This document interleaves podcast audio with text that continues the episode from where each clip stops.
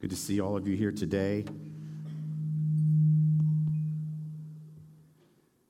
I just wanted to give you guys a little feedback on what I thought worship was like. Get it? Feedback. Yeah, that's good. I enjoyed that. Um, good to have Megan back. I know the band is glad to have Megan back.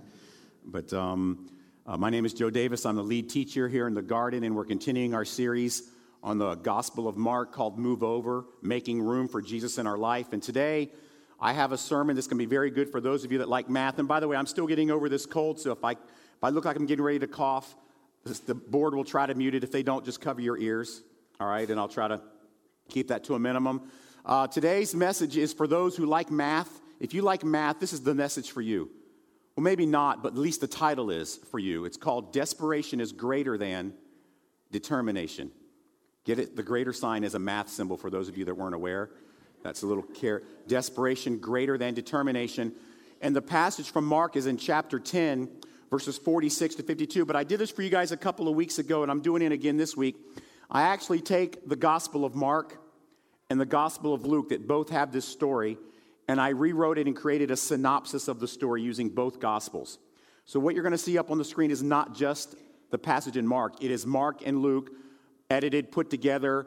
One adds one thing, one adds another, and I take out the parts that are, um, you know, repetitive, and I just use the perspective from both. But before we do that, I love that picture of that man in desperation. And what I'd like you to do before I move on is I want you to have that image in your mind this morning as we talk about desperation being greater than determination. So here's the synopsis, in verse one of the synopsis that we have written today. Then it happened as he was coming near Jericho that a certain blind man sat by the road begging. And hearing a multitude pass by, he asked what it meant. So they told him that Jesus of Nazareth was passing by. And he cried out saying, Jesus, Son of David, have mercy on me. Then those who went before warned him that he should be quiet. Isn't that interesting? Stop screaming for Jesus. But he cried all the more. Scream, no. Heck no, I'm going to scream louder. They said, stop screaming. And he gets louder. Jesus, Son of David, have mercy on me. And Jesus stopped and said, call him. And they called the blind man, saying to him, take heart, get up, he is calling you. And throwing off his cloak, he sprang up and came to Jesus. Now, don't let the the, the vision of this. He's, he's sitting on the side of the road, and he says, he's blind, right? He doesn't get around much. They say, he's calling you. He jumps up so fast that his cloak flies off of him, and he springs up. He can't see, but he doesn't care. Jesus is calling him. And all of a sudden, he does something he never really does. He springs up from the ground. And Jesus said to him, what do you want for me to do for you? And the blind man said, Rabbi, let me recover my sight. And Jesus said to him, receive your sight. Your faith has made you well. And he immediately he received his sight and followed him, followed Jesus, glorifying God. And all the people saw it, and they gave praise to God. It's a great, great story.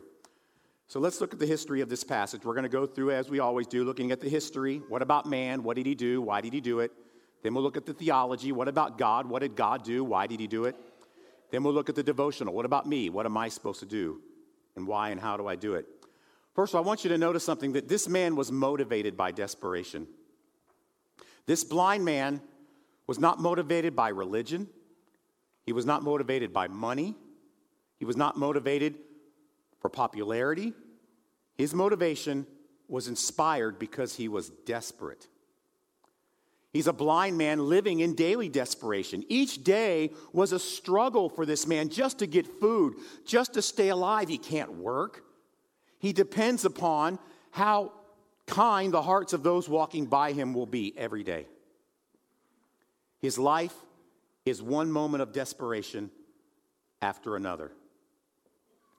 And as he's sitting there doing what he does every day, which is hoping he can get through, hoping he can find somebody that will hear him screaming and asking for food and give it to him, He hears a commotion, and he seeks an explanation. What is this big crowd that's walking by my blind man's station? What is this noise? And they tell him, oh, it's this guy Jesus. Have you heard about him? Yeah, I heard he heals people. So he relentlessly cries out for healing because he sees a window of opportunity for him that to this point had never, ever been available to him before. He sees there is a chance for me to have a whole new world, a whole new direction in my life as this crowd passes by. And so I'm going to do whatever I can because I desperately want to talk to this Jesus guy. That's what desperation does for a person. It makes you highly motivated. This man happened to be highly motivated to get next to Jesus. This man was so motivated to get next to Jesus because he desperately wanted what Jesus would do to him. So that's the motivation by desperation, but then we have some other historical parts.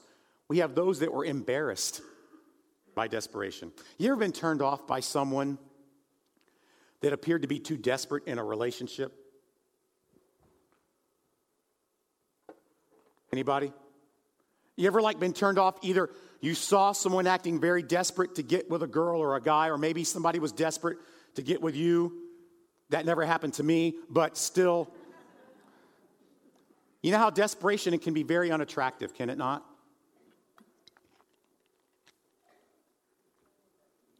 Here's what happens. The people walking with Jesus, they see this blind man begging. Matter of fact, I'm sure most of them knew who he was. He'd probably been there for a long time. He wasn't a stranger to the area. They explain who's approaching. Oh, it's Jesus. And then they try to temper his desperation because they're embarrassed by it. They're embarrassed by his desperate cries for mercy. And the blind man was relentless because he knew that he was in desperate need of Jesus, and people around him were uncomfortable with his desperation. And they began to apply peer pressure. Religious peer pressure. Hey, don't do that. That's Rabbi Jesus. He doesn't have time for you. You're kind of making a scene here. You're a little bit loud. You're a little obnoxious. Shut up. My mom said I could never use the phrase shut up when I was older. I hope she doesn't listen to the podcast today. Even in the face of this peer pressure, he pursues Jesus even harder. He doesn't care about peer pressure. He just says, I don't care what you think. I don't care what you say. I don't care what you think it looks like or what it sounds like. I don't care. I am desperate. And I'm not worried about your opinion of my desperation. And why did he do this? Because he was desperate, because he understood, and this is where I think I can be a little bit jealous of him. He understood how desperate his condition was. So let's look at the theological part of this. You know what I think is great about this passage? It shows us that Jesus loves desperation. Jesus commands him to be brought through the crowd to where he can meet him. Jesus overrides, I love this, he vetoes and overrides the concerns of the well-mannered, the concerns of the self-reliant, the concerns of those who are in lockstep with what is proper. The blind man springs up. Don't let that go unnoticed. He didn't just kind of, oh, he's calling me? Hold on a second. Let me get this. Help me up. Okay, great. Oh, oh, oh okay. No, he jumps up. He springs up. He can't see, but he knows where he needs to go. Jesus asked the blind man, what do you want? Jesus already knew what the blind man wanted. He just wanted the blind man to be able to say it. Jesus grants the request. And this is the part I love the most. Jesus has a new follower. The scripture says he gets up, He's healed, he praises God, and he decides, I'm following Jesus. And his desperation inspires others. The scripture says at the end, many people saw it, and they all rejoiced at what had just happened, that this blind man who was desperate gets healed, and now he's walking alongside of Jesus, and he's not tripping over anything. You know, because he was blind before. He's walking just fine. And you know why that's interesting? Because God always prefers desperate hearts over religious accomplishment. God always prefers desperation over determination. We're going to reference last week's sermon just a little bit about the rich young ruler who was determined. But first, let's look at a couple passages, Psalm fifty-one, sixteen, and seventeen. You do not delight in sacrifice or religion, or else I'd give it. You will not be pleased with burnt offerings, but the sacrifices that God is pleased with are a broken spirit and a broken and contrite or desperate heart. These, O God, you will never hate. Isn't that a good passage? Here's another one. Thus says the Lord, heaven is my throne, the earth is my footstool. What is the house that you would build for me? And what is a place of my rest? You know what he's saying there? You think I really care about your lavish cathedrals? Think I really care about how good your religion is? Heaven is my throne and the earth is my footstool. I don't care about all that stuff. All these things my hand has made. And all these things came to be, declares the Lord. But this is the one thing whom I will look. He who is humble and contrite in spirit and trembles at my word. The one thing that I will like is not your presentation, but your desperation. So what do we do? Let's contrast the rich young man and the blind man in this story. Do you guys remember it from last week, for those of you that are here? One was confident in money. One barely knew where the next meal would come from. One did not have to worry each day about what he was going to eat, what he was going to wear, where he's going to sleep at the end of the day. One had no idea what was going to happen the next day. One was determined to perform, and one was desperately crying out. One said, Jesus, I've done a lot of the law really good. I want to make sure I've got it. What else must I do to inherit eternal life? Give me the list. Give me the checklist. I'm motivated. I'm ready to go. I'll do whatever it takes. And Jesus reveals to him, you can't do what it takes. But he was determined. The blind man wasn't asking about the law. The blind man wasn't asking about religion. The blind man was simply asking, will you please touch my life? One was begging for knowledge, and the other was begging for healing. You see the contrast? Now watch this contrast. This is important. One left alone and discouraged. One left full of joy, hope, and following Jesus. Do you see what happens here? One has everything he needs, and he comes for more knowledge, and Jesus gives it to him, and the scripture says he left alone, discouraged, and greatly distraught. The desperate blind man has nothing. He gets up, Jesus touches his life, and now he has a bigger family than he could ever have imagined. How should this shape the way we look at our daily connection with Jesus? How does this contrast affect the way you look at your connection with Christ?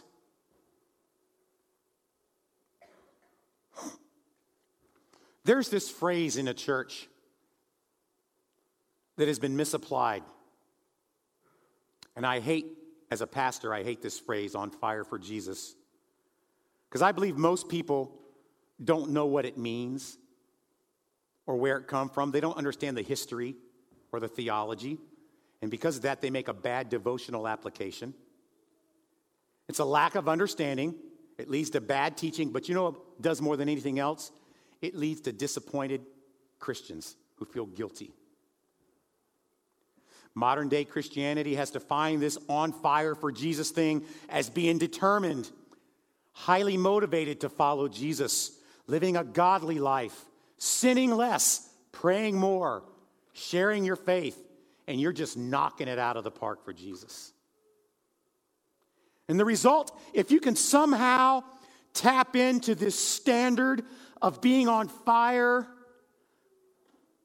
you're going to feel victorious. You're going to live full of joy. You will sin less. Oh, and by the way, the blessings of God will flow.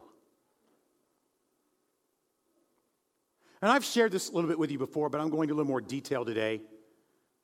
What does this really even mean? Has anyone ever been able to give us a checklist definition, definition of what on, on fire is actually supposed to look like? Is it some sort of religious, spiritual standard of excellence or some sort of positive mental attitude that keeps you and your sinfulness in check? When is it can we actually declare, yep, I'm on fire, man. I've accomplished it. And if we declare ourselves to accomplished it, has that arrogance actually just doused it?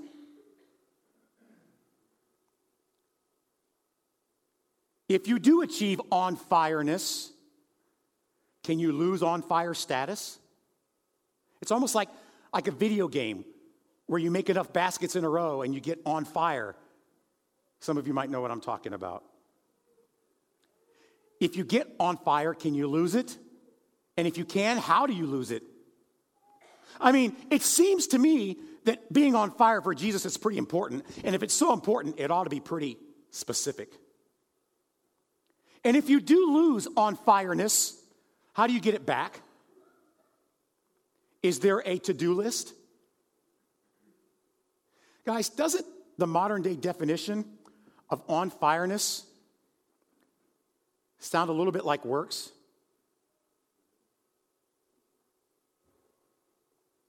Does it sound more like the rich young man or the blind man? And what begins to happen is this idea of being on fire or really on a roll becomes a religious burden that we try to attain. We'll go to conferences, we'll go to seminars, we'll read books, we'll hope for really good worship music, and we try to attain this status that we are tapped into the power.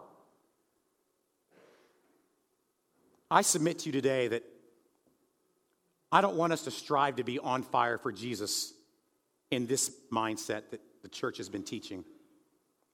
I think it's time to rethink the whole on fire for Jesus thing and define it the way I think Scripture can define it. I would rather we all leave striving to be desperate for Jesus instead of on fire. This is the image that I want you to think about when you desire a connection with Jesus. Not one that holds some, some type of silly performance level or some type of subjective judgment. I'm doing this, I'm doing this. Yep, on fire. Who cares? I don't care if you're on fire for Jesus. I could give a rip. I want to know if you're desperate for Jesus. Let me ask an important question. Which one left following Jesus? The guy who was accomplished with a to-do list or the guy who was desperate? Which one you think was more connected to Heavenly Dad by the end of the day? Do you recognize your desperation and your spiritual situation? See, we must understand our desperate condition, and that desperation, not our determination, but that desperation motivates us to cry out to Jesus regardless of the obstacles, regardless of the temptations, and it enables us to get up, spring to our feet, and finally follow Jesus before the religious people would even think that we're clean enough to. Did you know that somebody just coming out of decades of sinfulness can follow Jesus better than someone who's been going to church for twenty years if there's desperation? Did you know that? I love it when really bad sinners get desperate and follow Jesus. Because the genesis of spirituality is desperation. Let me say that again. The genesis, the beginning of spirituality is desperation, not determination. And so what I'd like to do today, you look at those pictures, I'd like to lead some of you in a prayer. There might be some of you that are hearing this and maybe emotionally or physically you're kind of drained and you don't have the energy to be desperate, because desperation takes some energy, by the way. It's very taxing, isn't it? It's exhausting. But some of you might be there spiritually. I keep trying to get on fire for Jesus, and I just keep messing it up. I can't keep up with the standard. If that's you today, I want you to leave here relieved of the burden of being on fire and redefine what on fire means and change it to desperation. So I got a prayer for you. If you guys would like, as Megan plays, maybe you can just, in your seat, you can keep your eyes open or close them. I don't care. I don't, I'm not going to define what your desperation should look like. But I'm just going to read this. Maybe you can make it your prayer. As I sit here blind and helpless, unable to follow you like I want to, I feel your presence, Jesus. I hear the commotion. I feel your presence that can rescue me from my plight. Today, regardless of what others may think, I will desperately cry out for a face-to-face with you, Jesus. For I know that that is the only way I will receive grace that I so desperately need. It's the only way I will ever truly be able to follow you. Heavenly Dad, this morning we confess to you that we like to hide our desperation, especially in public, especially at church. We don't mind our desperation in the car when we're alone. But our desperation can be quite embarrassing because it reveals that we aren't doing a very good job at what religion says we're supposed to be.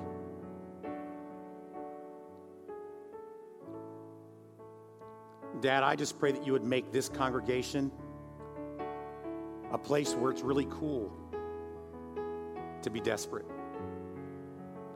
I pray that you would help us to redefine what the phrase on fire for Jesus means and get rid of the performance mindset and replace it with the blind man's desperation mindset. We don't want to be like the rich young man.